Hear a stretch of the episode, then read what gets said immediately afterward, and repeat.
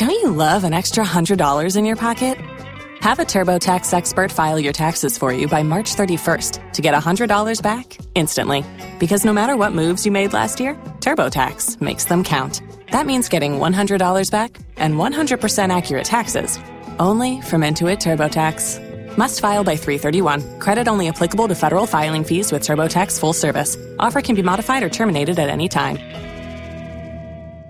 Hey everyone. Tickets are still available for the live Let's Not Meet shows if you go to let's not meet podcast.com forward slash tour or just follow the links in the show notes. You can get your hands on some tickets for both shows, the first of which will be at the Neptune Theater in Seattle, Washington on August 25th, followed by a second show at the Polaris Hall in Portland, Oregon on August 26th. Additionally, if you're from the area, you plan to attend one of these shows, and you have a story that you'd like to share, by all means, send it to the story submission inbox at let's not meet stories at gmail.com and we'll see about getting it on the lineup for the live show.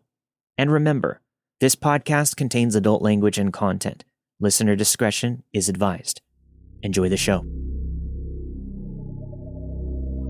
My name is Andrew Tate, and this is season 8, episode 25 of Let's Not Meet, a true horror podcast.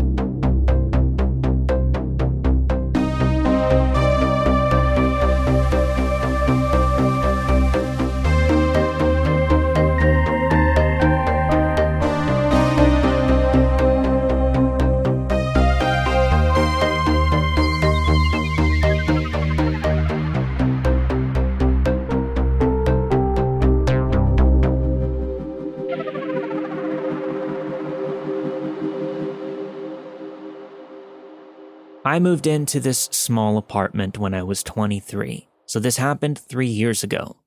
I had moved into a very small complex. It only had 10 other apartments.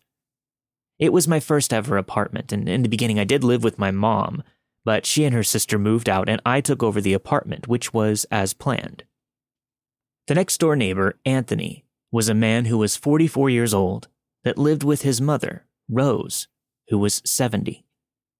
When we first moved in, he and his mom immediately came out to introduce themselves. Anthony stood a little behind Rose, kind of like a child, and they told us that they had lived there for 11 years. Honestly, it felt like they were trying to establish some kind of territory or seniority over us. They told us that the apartment we would be moving into was infested with cockroaches and mold.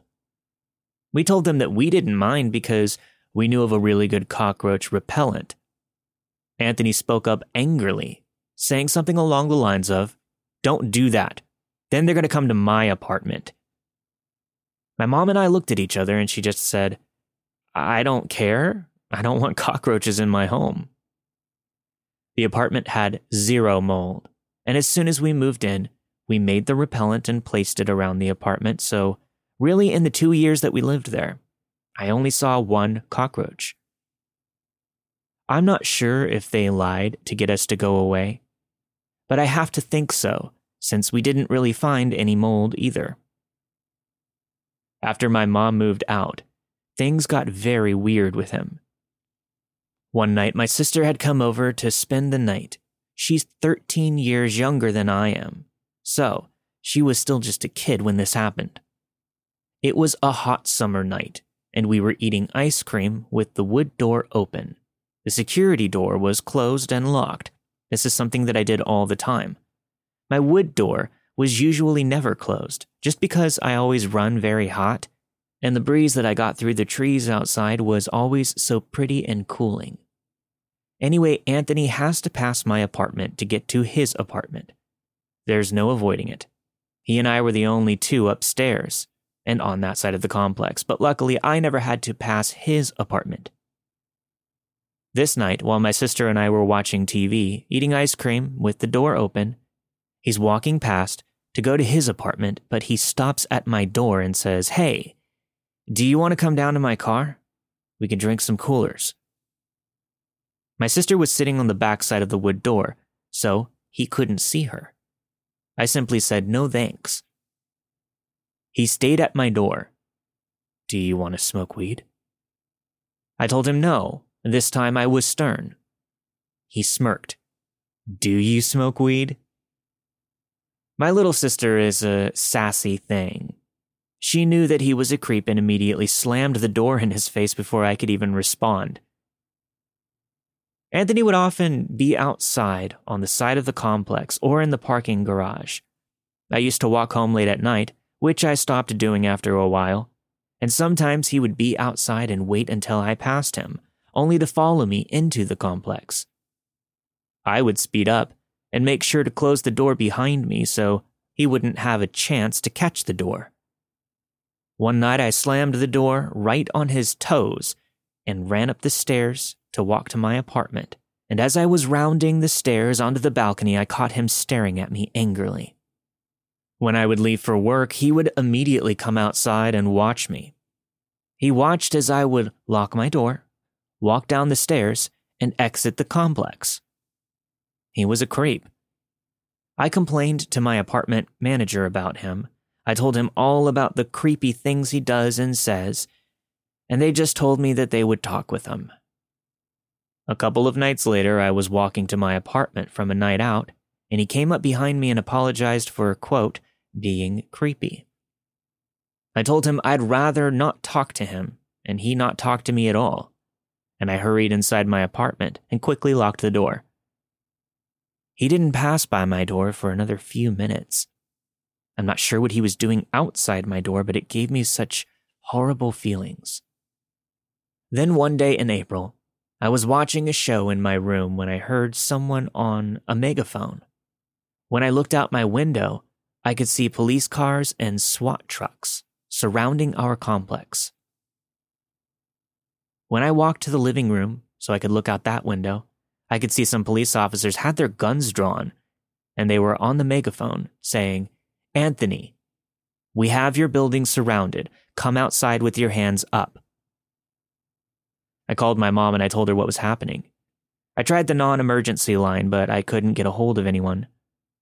Then, when the police would try to call me, I wouldn't answer because I had my phone on silent to avoid any noise that might set Anthony off, considering that we shared a wall.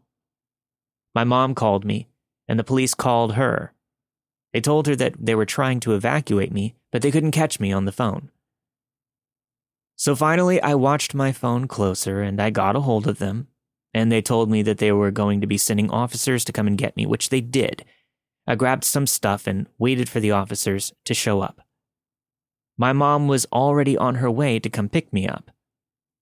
The SWAT came up and surrounded me with those shields and they walked me downstairs. They told me that his mom had called them and said that he was having a breakdown and he pulled out a gun on her and was holding her hostage. I left to go to my mom's house that day, but I went back home that night because the officers told me to leave my door unlocked in case they needed it. I had this gut feeling that they didn't lock the door back. And they didn't. Anthony got released after eight days, and he moved right back in with his mom. Now, Rose was a creep too. I used to catch both of them looking into my apartment all of the time. I had to smack the security door a couple of times when I would catch them peeking inside. After Anthony and Rose began giving me dirty looks, she would actually pout at me. When Anthony got back from jail, he was different, though. He was always creepy and weird, but now he seemed cold and hard. He had really gone downhill. He used to look kind of normal, well, as normal as a 44 year old living with his mom could look, he had dressed like a little boy, actually, with this polo shirt tucked in, his khaki shorts, a black belt, and Crocs. And now he was clearly off the rails. He was very obviously using drugs. His hair was gray and array. His clothes, they looked worn out. They had holes, and they smelled bad. He had this crazy accent now. It was weird. He was shrieking and mumbling words. He sounded like Boomhauer from King of the Hill. As the year went on, he was still creepy, but I didn't have to put up with him for too much because from August to November, I actually didn't live there too much. My grandpa had passed away. My nephew was born. I went through some very hard mental health problems, too. All in one week. My family has gone through a lot and I went down this very dark road. My mom had convinced me to move in with her, so I let the apartment manager know and gave them my 30 days. When we went back to the apartment, I had completely forgotten that I had left raw chicken on the counter and there were hundreds of both dead and alive flies. The chicken was black. I felt horrible. I opened every window and bleached the entire place. I didn't see Anthony much that day since I was running around cleaning, but I'm sure he was walking back and forth, doing the usual routine. The next day was Friday, and my mom and I were cleaning out my apartment while her boyfriend was at work and her sister was at school. This was a horrible mistake. We weren't in there long before he completely lost it. I went outside to toss some trash away, and since my mom and I didn't trust Anthony, I would lock the door behind me. As I was walking down, I heard something along the lines of, dumb bitch. I didn't know if it was my neighbors fighting because I would sometimes hear them. I was still headed towards the trash when I heard it again. Dumb bitch. When I looked over there, I saw Anthony. He was yelling at me from upstairs. I tossed the trash and stormed back up the stairs and told him, Don't you ever speak to me like that again. He yelled at me again. Fuck you. You're making too much noise. You're always slamming the door. I rolled my eyes at him and flipped him off. He yelled again. I thought we were fucking cool, but you didn't want to be my friend. When he screamed this, I knew that he had to be somehow deranged. We were never friends, and his attempts at trying to be cool with me were creepy, not friendly. I went to knock on the door, but my mom had swung it open and then told him to shut the fuck up and leave us alone. We went back inside and he just lost it. He started screaming at us now. Fuck you. Get the fuck out of here.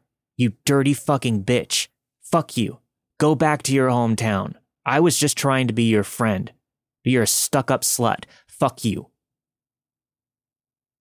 He started banging on the walls, and we could hear that he was throwing stuff as well. My mom and I had to call the cops and have them escort us out of the complex. When they arrived, he was still yelling, so they heard some of the stuff that he was screaming. But once he saw them, he barricaded himself inside. The second day of moving, I didn't go because I had to work, but my mom went, and she took her large boyfriend and his friends. Anthony didn't say anything, however, they did catch him doing meth and drinking whiskey in the car. I complained one last time to the apartment management about Anthony, and they told me yeah, we always get calls about him and his mom. It makes sense why my apartment was and is usually vacant. They scare people off. I drive by every now and then, and his car is still in the parking garage. So, Anthony, let's not meet ever again.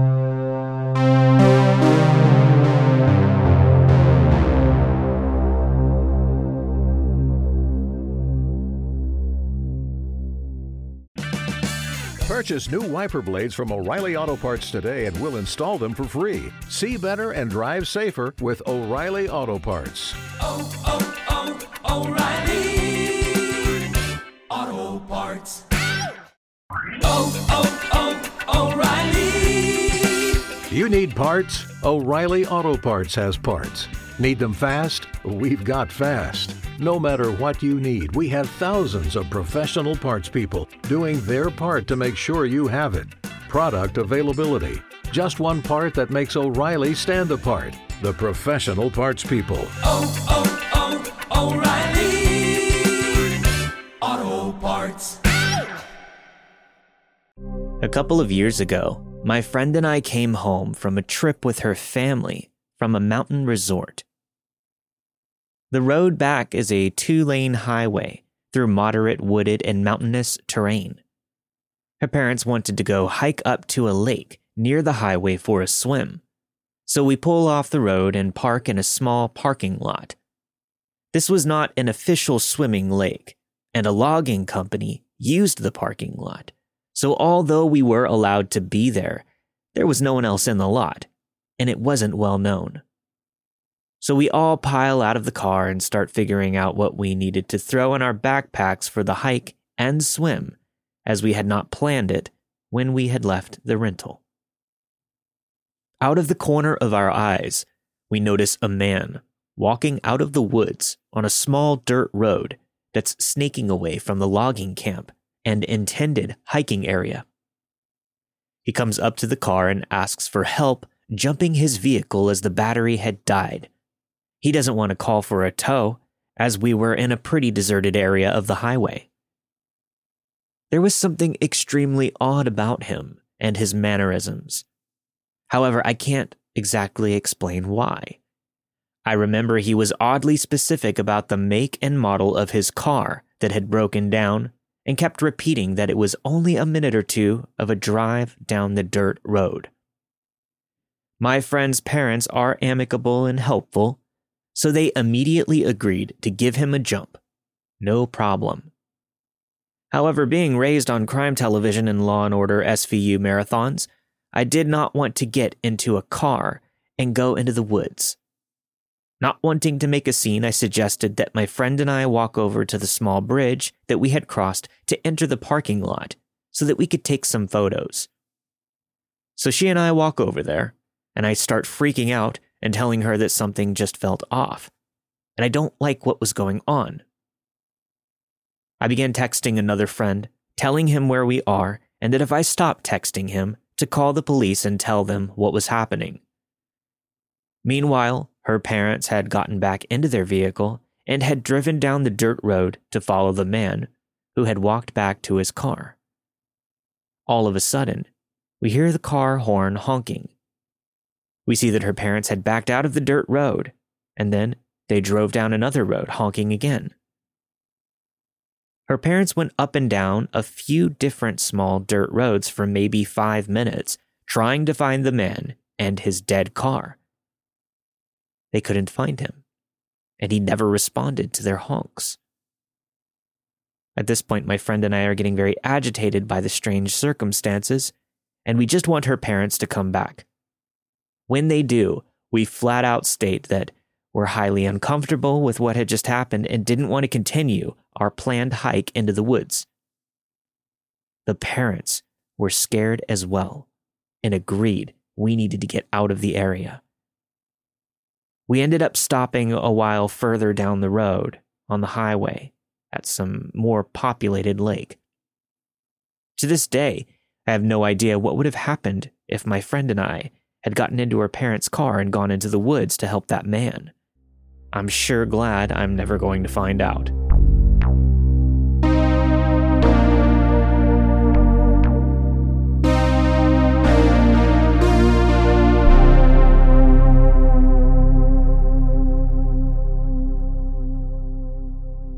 This happened to me a few years ago while traveling.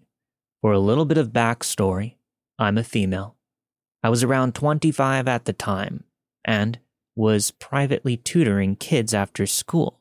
I was helping them with their homework and other things. This all took place in Vietnam. My boss had sent me to his office to pick up my paycheck at the end of the first month. He gave me the address, so me and my partner at the time drove there on his scooter and he waited outside for me. It was a tall building and I approached what looked like a security guard. I showed him the address that I had written down to make sure that I was at the right place.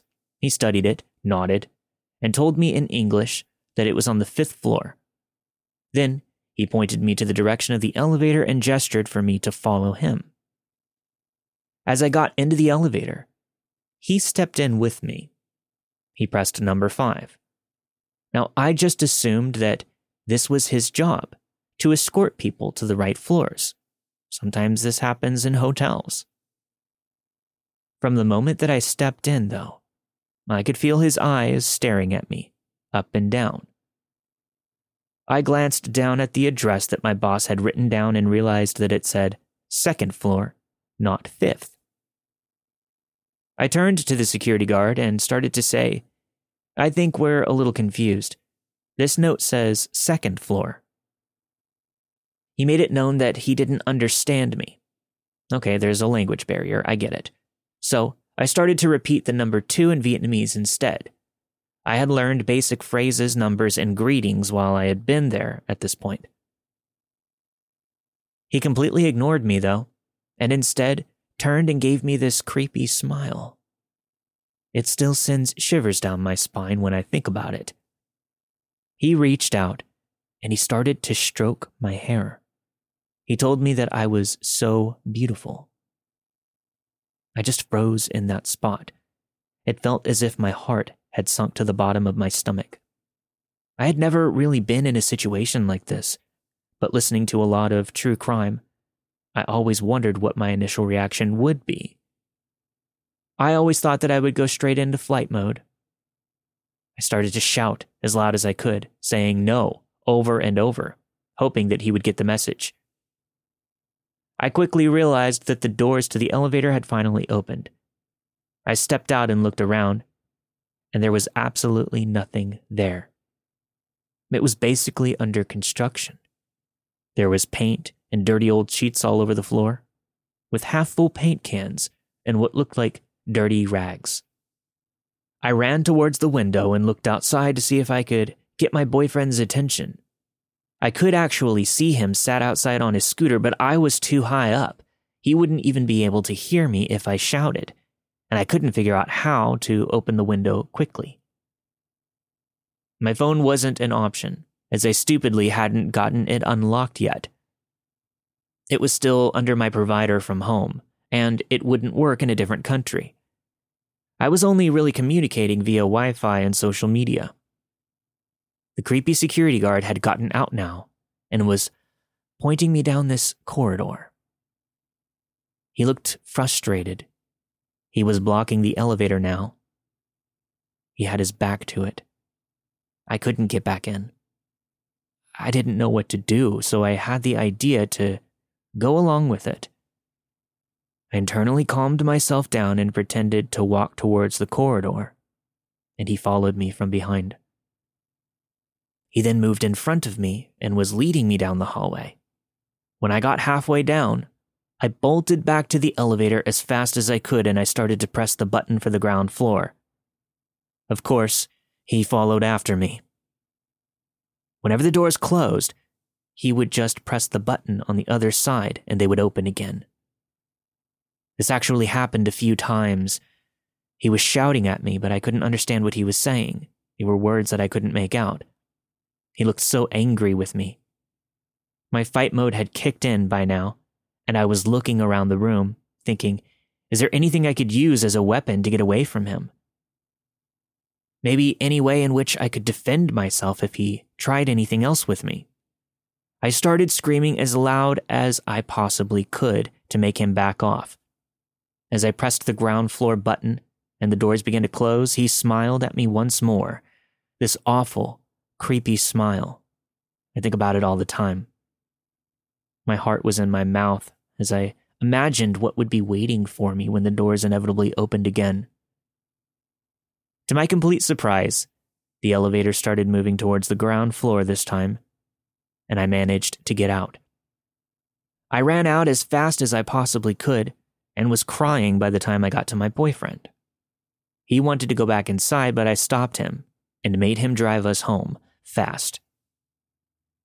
That same day, I called my boss and explained what had happened. It turns out, I wasn't even in the right building, never mind the right floor. Now, I blame myself for getting the wrong address, but, you know, it's a different country, etc. I don't know why the guy in there pretended that I was at the right place, or what his intentions were with me, or even why he decided to just let me go. Maybe he was just trying to scare me. Or maybe he was trying his best luck with me. In his own weird, horrible way. I have no idea, but I think about it from time to time or tell the story again to someone, and it really creeps me out to think of what could have been. I've never gotten in an elevator with a man since.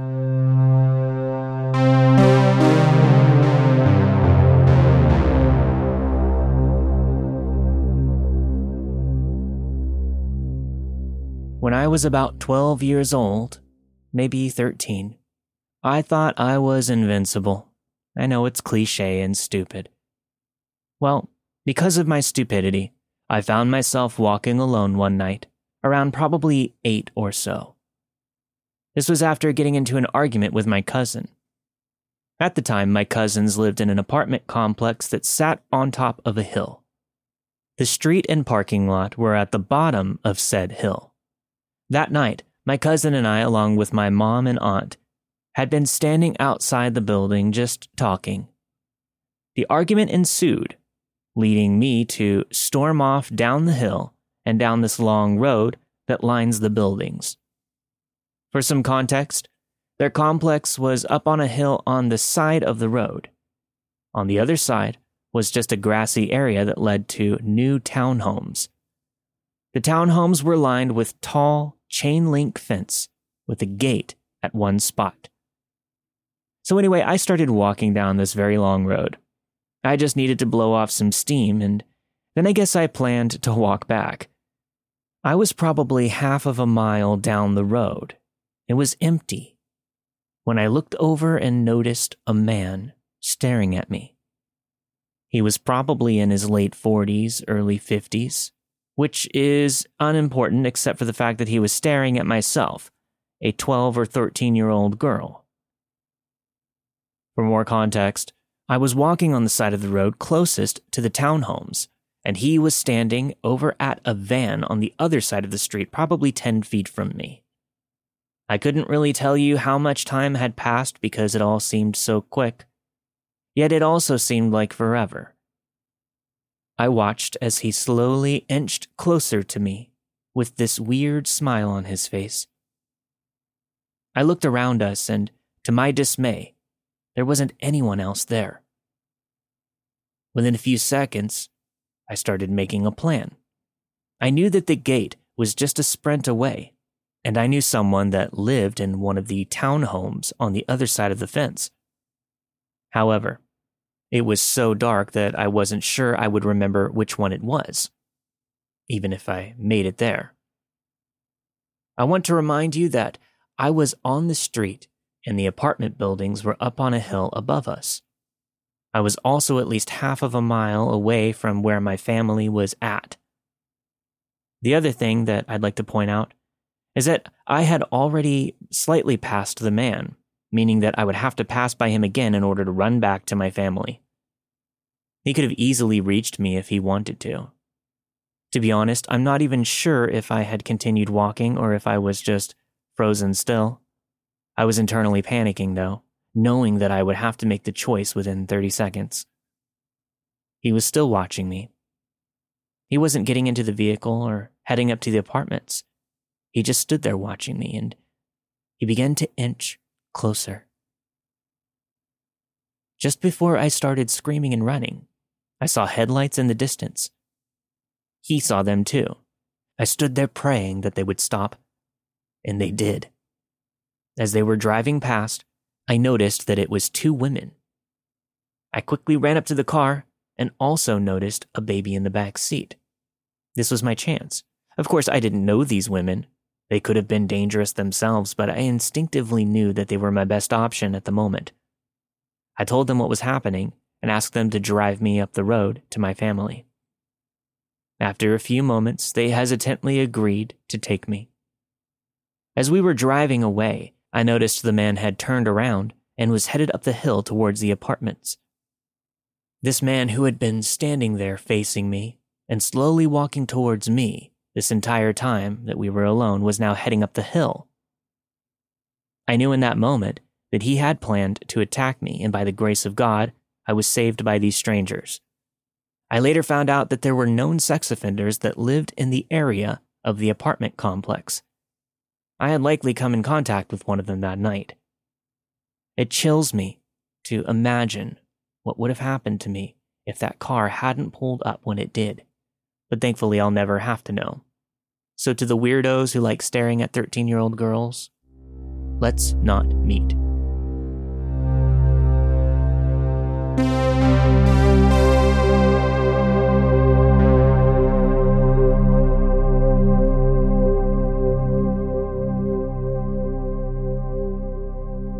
This story took place almost 20 years ago in the summer of 2003 when I was 11 years old. My mother and I were at home watching TV while my father was at work over an hour away. I was just relaxing, watching TV and enjoying the summer break, when all of a sudden my mother and I both heard this loud bang come from the back of the house. We both got up and walked to our family room that had a kitchen adjacent to it when we saw this tall, very skinny, dirty looking man standing in our kitchen. He had kicked in our back door and entered our house. My mother and I backed into the living room where we were watching TV, and my mom said, Get the phone and call 911. This man slowly followed us, then reached into his waistband and drew out a handgun. He pointed it at my mom, then at me, and told us to sit down on the couch. He looked unstable. He had sweat pouring from his face. His arms were all cut up. And he was really dirty. The man told us that he was in trouble with the cops and to do exactly as he said, and we wouldn't get hurt. He started to close the blinds on our French door when my mom told him that if the police were looking for him, the neighbors would be suspicious of all the blinds being closed in front of our door. So he stopped and instead opted to hide behind this big La-Z-Boy chair while still pointing the gun at us. At that point, he said that he was thirsty and demanded that I go get him something to drink, but told me that if I did absolutely anything, he would shoot my mom. I got up from the couch and went to the kitchen, then got him a 7 Up from the refrigerator. While in the kitchen, I looked for our cordless phone, but it was nowhere in sight. When I returned, I went to the side of the chair to hand him the drink, and he snatched it out of my hand and guzzled it down in less than 30 seconds. He told me to go get two more. I walked back to the kitchen and grabbed two more drinks.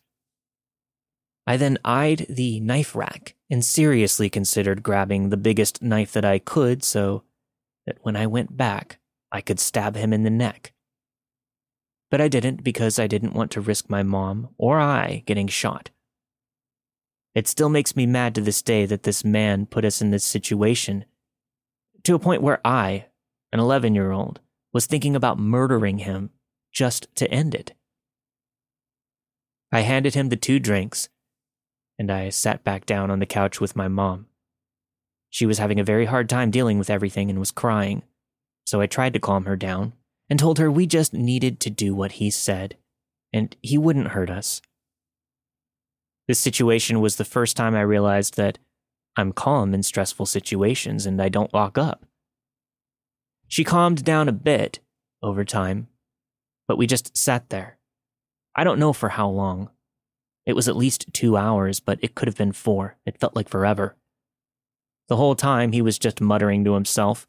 We couldn't make heads or tails of what he was even saying. Eventually, he said that he needed to get out of there. He told us to walk towards the kitchen. When we got to the door, he ran out behind the couch and told us to hurry. He was worried that someone would see him through the French door. Once in the kitchen, he told my mom to give him all of her money and car keys. She gladly did, thinking he was just going to take off in our car and would leave us there. She begged and pleaded, saying she swore on everything she wouldn't call the cops.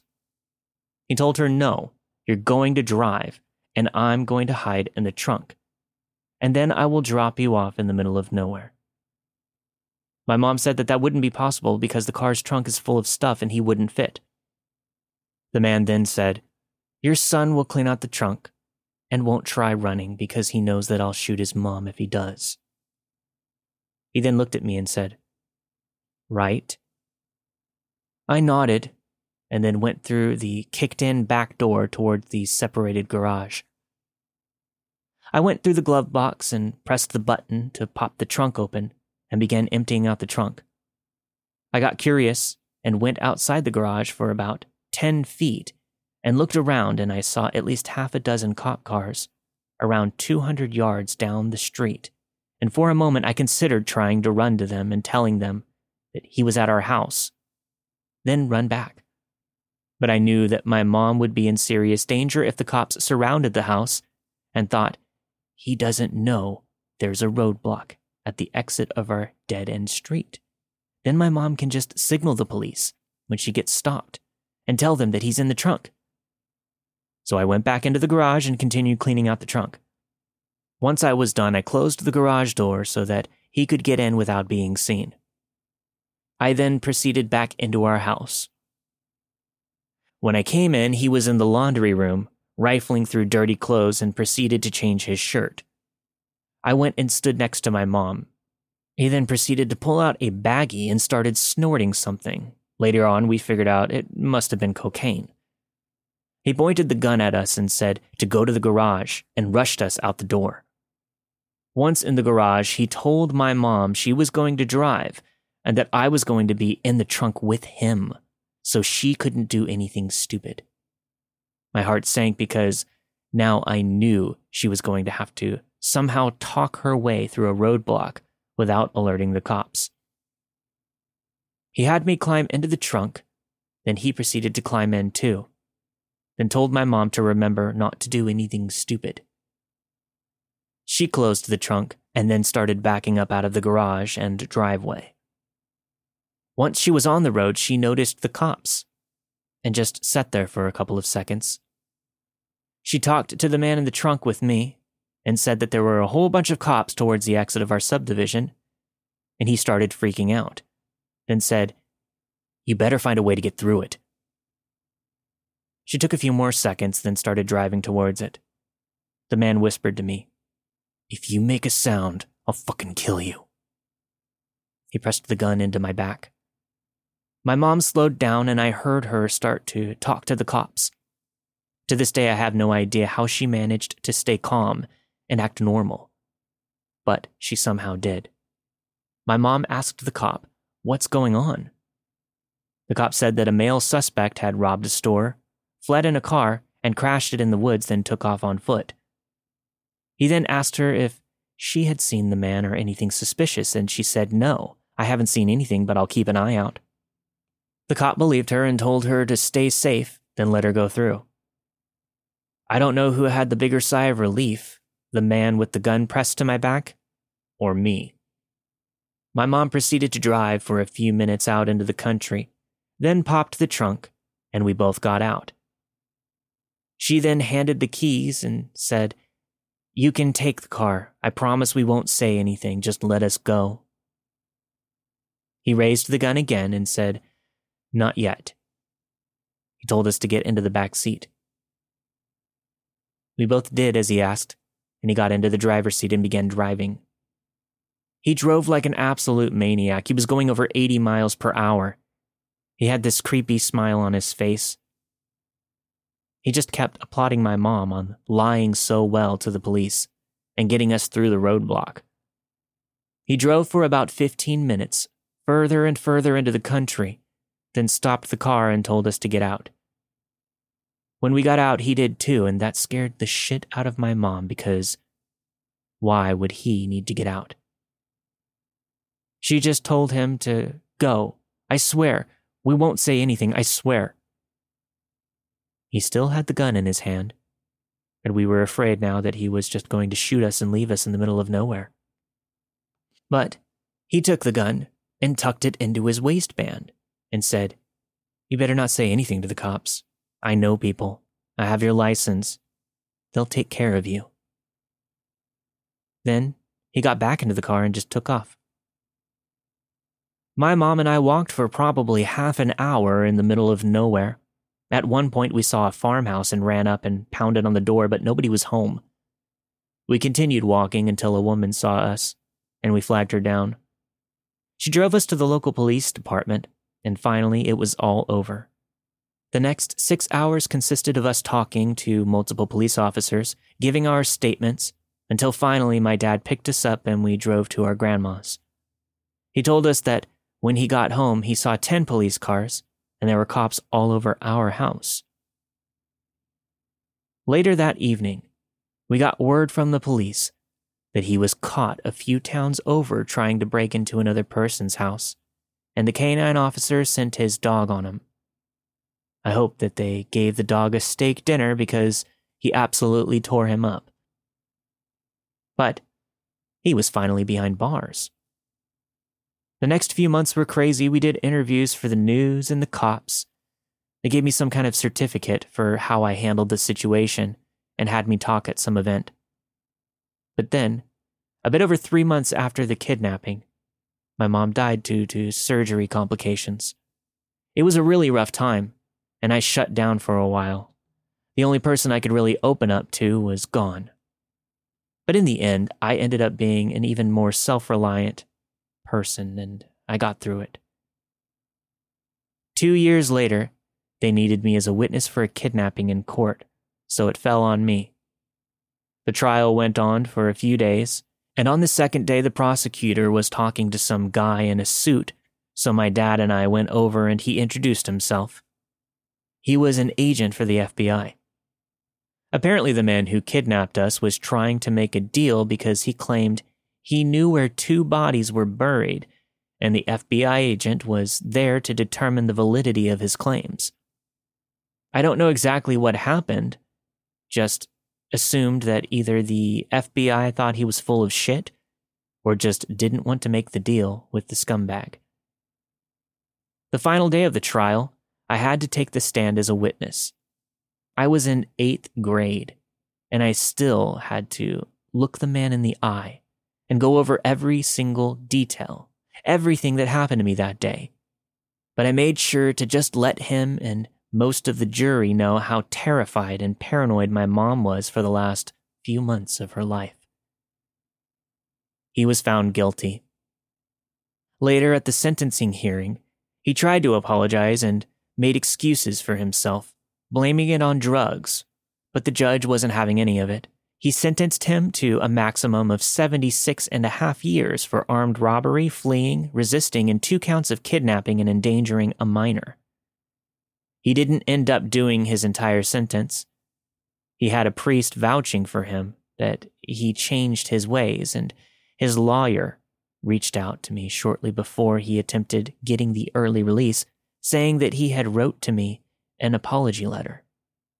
I told the lawyer to tear it up because I didn't care what he had to say, but I wouldn't get in the way of him attempting to get an early release, and that I've moved on from it.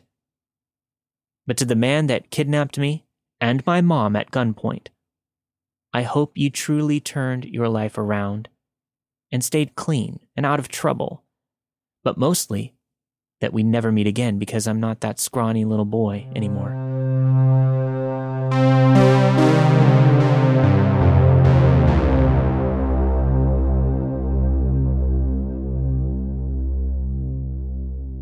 This happened in 2015. I was 15 years old and had just moved to a new city and had started a brand new high school only weeks before. As a moody teenage girl, combined with the pent up resentment about being forced to move to a new city, I would often ditch class as a form of rebellion, I guess. My ditch days would often include walking about a block to the nearest bus stop. My old hometown was too small to have public transportation, so I was very interested in where these buses could take me. Luckily, the nearest one from my high school was a straight shot to downtown, and me, being a whimsical, against the grain, whatever teenager, started taking day trips to coffee shops and sightseeing. After one of these trips downtown, I got back on the bus as usual and sat down in the back pulling my phone out and putting my headphones on, as the ride back to downtown is about 30 minutes. It had only been about five minutes before this tall, skinny man, who was balding and covered in dirt, wearing a food stained t shirt, cargo shorts, and sandals, came and stood right over me. He had to be in his 30s. He was holding onto the standing support bars right above my head. I found this incredibly uncomfortable that he had taken this position over me. There was almost nobody else on the bus, and he could have positioned himself literally anywhere else. But I moved one seat over and watched out the window. I felt him poking my shoulder, and I took one headphone out. Where are you headed? he asked, smiling eerily, while obviously staring me up and down. Just headed back, I replied, not wanting to give him any more information. Let me mention that I've always, always been extremely paranoid about strangers, especially men, as a young girl. So immediately I'm looking for escape routes and how I could move seats to get away from him. I'm also not about politeness, especially in life threatening situations. I put my headphones back in and ignored him until he took the aisle seat right next to me. This meant that I would have to maneuver around him in order to get away. He kept trying to talk to me about this video store that he was going to and how he was going to rent some R rated movies and watch them at home. It was incredibly weird. Panicking and wanting him to leave me alone, I didn't say anything in return, which upset him. He asked me why I can't have a friendly conversation with him and said that I was being impolite. At this point, I was freaking out. Being assaulted, harassed, or anything of the sort was and still is one of my greatest fears. I immediately get up and move to the front of the bus, right behind the driver. He doesn't follow suit, so I'm relieved. My relief, however, returned to horror when I got to my stop. I stepped off the bus, only to see that he had stepped off the second door to the back. I immediately started in the opposite direction of my house. I know this might have been a mistake, but I knew I didn't want him knowing where I lived. He was following me. After about two blocks of fast paced walking, he was still following me, around 10 feet behind. His head was down and his hands were in his pockets. I knew there was no video store in the suburbs, and this man definitely had other intentions. In a panic, I called my mom. She didn't pick up. I decided to leave her a message. Speaking loud enough for this man to hear, I said, Hey, mom. Yeah, are you on your way here? I was pretending to be talking to her instead of leaving a message. Yes, this is my exact location. I described it to her. Yeah, there's a man following behind me. Yes, he's behind me. He followed me off the bus. Great, I'll see you in one second. Now my heart was racing. I knew I had held a fake conversation quite loudly, loud enough for this man still following me to hear. But I was panicking, waiting for him to call me out or yell some bullshit excuse at me about how he wasn't following me, or whatever else. But he didn't make a sound. We just kept walking. After a couple of seconds, I looked behind me, and he had stopped. He was just staring, standing with his hands in his pockets, this blank face. Whatever this guy's deal was, he was not okay, obviously on something. He began walking down the hill in the opposite direction, and when I looked back, he was just gone. Eventually, my mom did pick me up. I was hysterical, crying and shaking. I didn't really understand what had just happened, but the man's face was burned into my memory. I only saw him once more after that, Months had gone by without me taking public transportation. But the very first time I got on a bus again, he was there. Now, this bus had more people on it. He was wearing the same exact clothes. My heart was racing. I sat down and pretended that I didn't see him. Obviously, he approached me, but this time, he was either drunk or very high or something, he started mumbling incoherent sentences and reached for my shoulder. After the first incident, I was fucking furious. I hated this man. He had terrified me to my core. When he attempted to touch me, I stood up and yelled, Don't fucking touch me. Don't ever talk to me again. Getting his attention and the others of the bus, who watched doing nothing. He slurred something and shuffled to the front of the bus. He didn't even bother me after that, and I never saw him again. Probably because I never dared take that bus again, and eventually I got a license and a car. I sometimes wonder if he waited on that one bus line for me to eventually get on again. I'm just glad I haven't seen him since. I still know his face, and recalling it fills me with panic.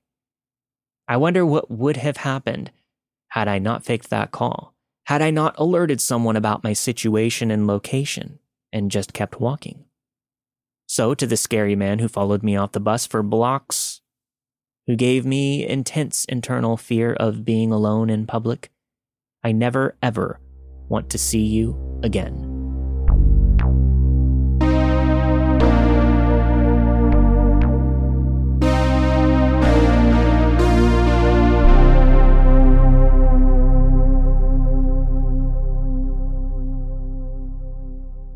Don't forget, I'm going to be at the Long Beach Convention Center in Long Beach, California for the Midsummer Scream Horror Convention on July 30th. That's next Saturday. I'll be going on at noon, along with some friends of the show, Sapphire Sandalo, Shelby Scott, as well as my co host of Odd Trails, Brandon Lanier. We'll be giving you some Let's Not Meet, as well as some Odd Trails, all live. Plus, we'll be there with some stickers and a booth so we can meet all of you and hang out. It's going to be a really good time. Tickets are going to be in the show notes again. That's next Saturday, July 30th, at the Long Beach Convention Center. Don't forget to check out the new episodes of all my other podcasts, Odd Trails, as well as the Old Time Radio Cast at crypticcountypodcasts.com or wherever you get your podcasts.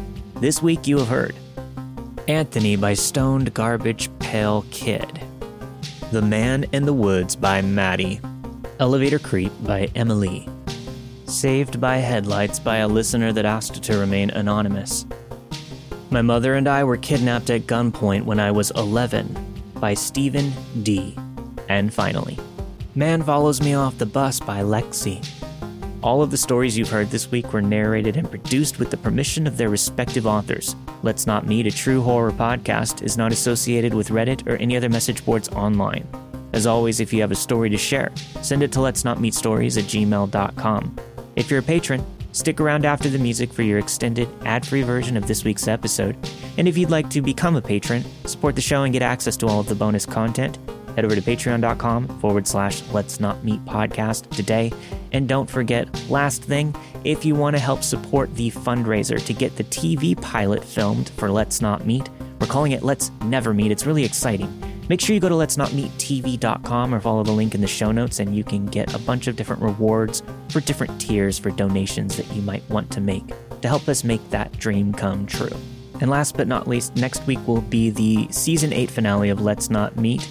It's going to be episode 26 and it will be a Lost Stories episode. We're not going to be doing the live stream episode as we have in the past seasons. We just didn't really have time getting ready for this live show next week, and then I also have live shows the following month. But we will go ahead and try to get you one of those, maybe as a bonus episode sometime mid season 9, because I know you guys enjoy those, as do we. In any case, I'll see you all next week for your season finale of Let's Not Meet, a true horror podcast. Stay safe.